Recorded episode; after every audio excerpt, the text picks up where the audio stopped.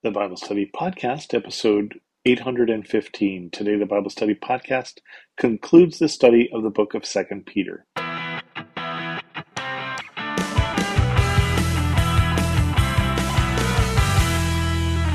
Welcome to the Bible Study Podcast. I'm your host, Chris Christensen. We're in the last chapter of 2 Peter, chapter 3, the day of the Lord. Dear friends, this is now my second letter to you. I've written both of them as reminders to stimulate you to wholesome thinking. I want you to recall the words spoken in the past by the holy prophets and the command given by our Lord and Savior through your apostles.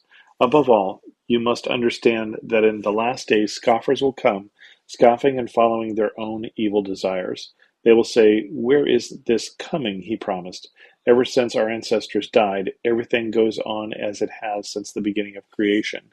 But they deliberately forget that long ago by God's word the heavens came into being and the earth was formed out of water and by water. By these waters also the world of that time was deluged and destroyed. By the same word the present heavens and earth are reserved for fire, being kept for the day of judgment and destruction of the ungodly. But do not forget this one thing, dear friends. With the Lord, a day is like a thousand years, and a thousand years are like a day. The Lord is not slow in keeping his promise, as some understand slowness. Instead, he is patient with you, not wanting anyone to perish, but everyone to come to repentance. But the day of the Lord will come like a thief. The heavens will disappear with a roar. The elements will be destroyed by fire, and the earth and everything done in it will be laid bare.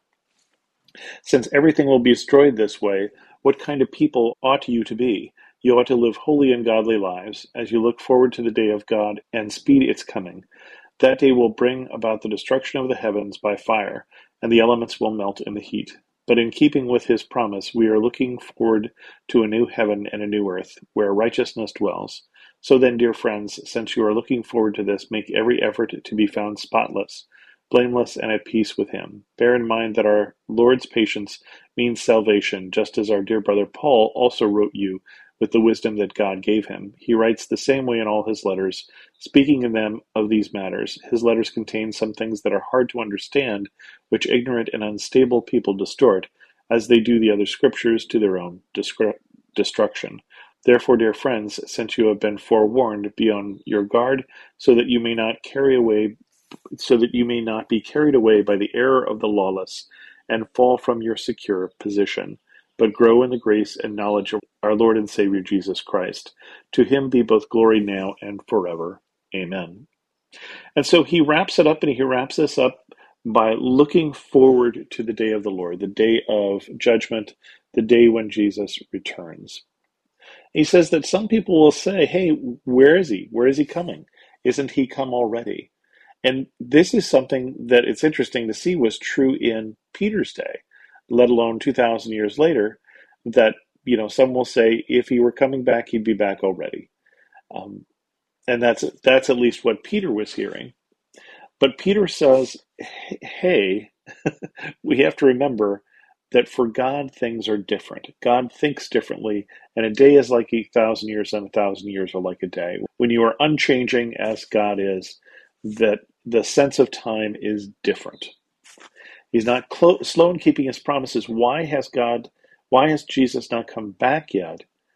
Because he doesn't want anyone to perish. When Jesus comes back, it's done.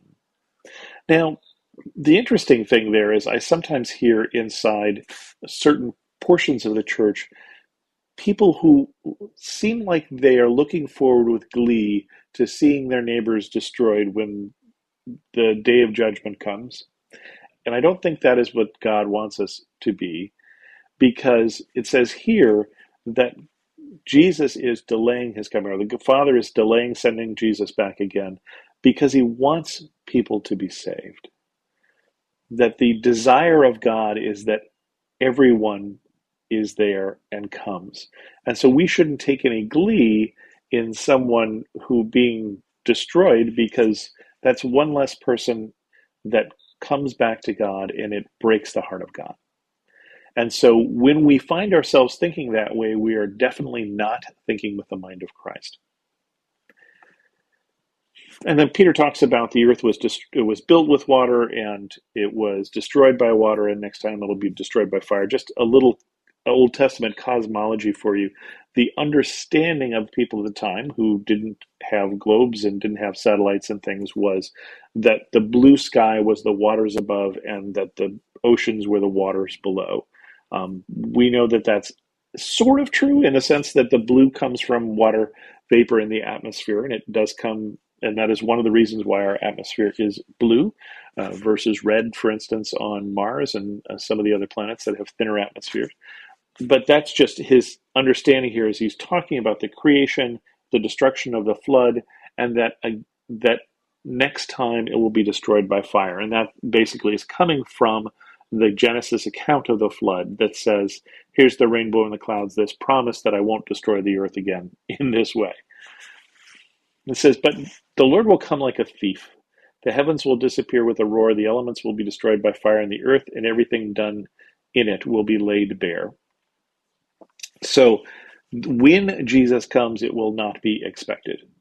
There won't be the predictions, you know, all these these preachers who say, you know, God is going to come October 25th, I figured it out, are by definition all wrong.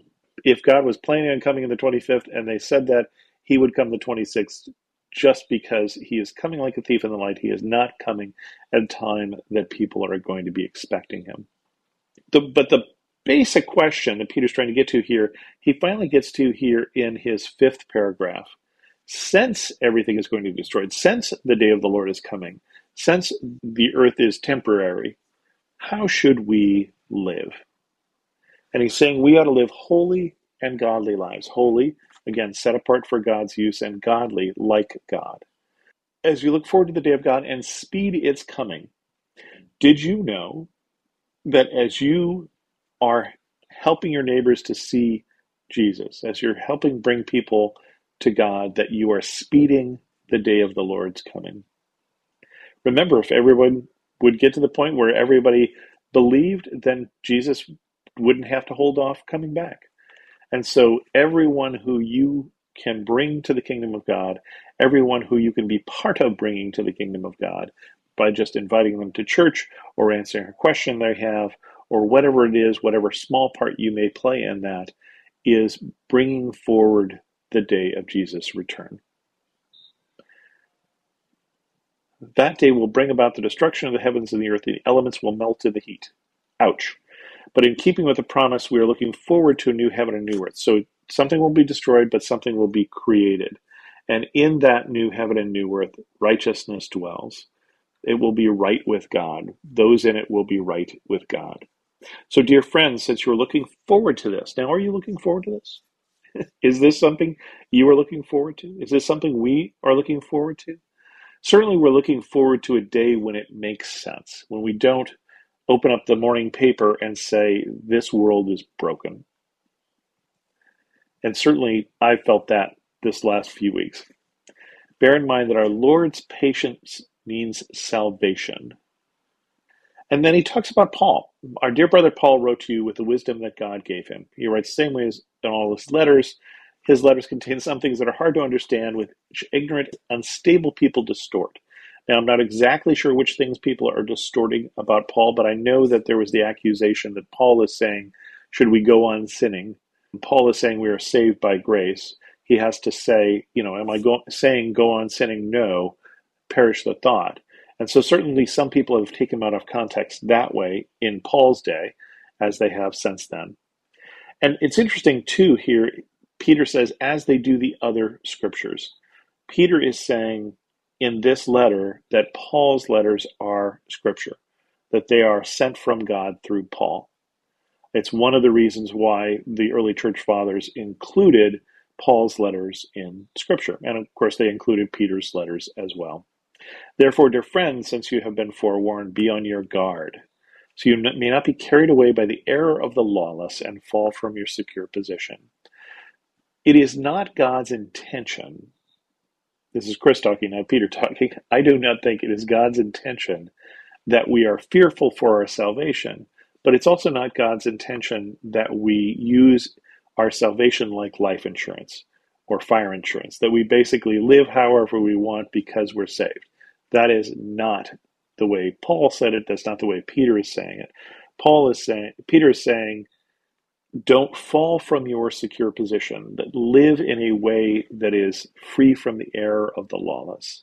Live in a way that is following the leadership and following the example of Jesus. And with that, we're going to end this study and this episode of the Bible Study Podcast. If you have any questions, send an email to host at thebiblestudypodcast.com or better yet, leave a comment on this episode at thebiblestudypodcast.com. And thanks so much for listening.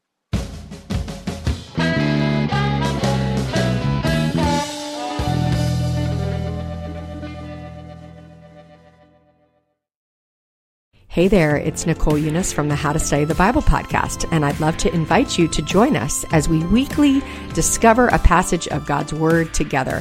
From beginning to end, from principles to practicals, we are here to make sure that God's Word is powerful and relevant to your life. If that sounds like something you're looking for, I would love to invite you to subscribe. You can go to lifeaudio.com and search How to Study the Bible, and we'll see you there.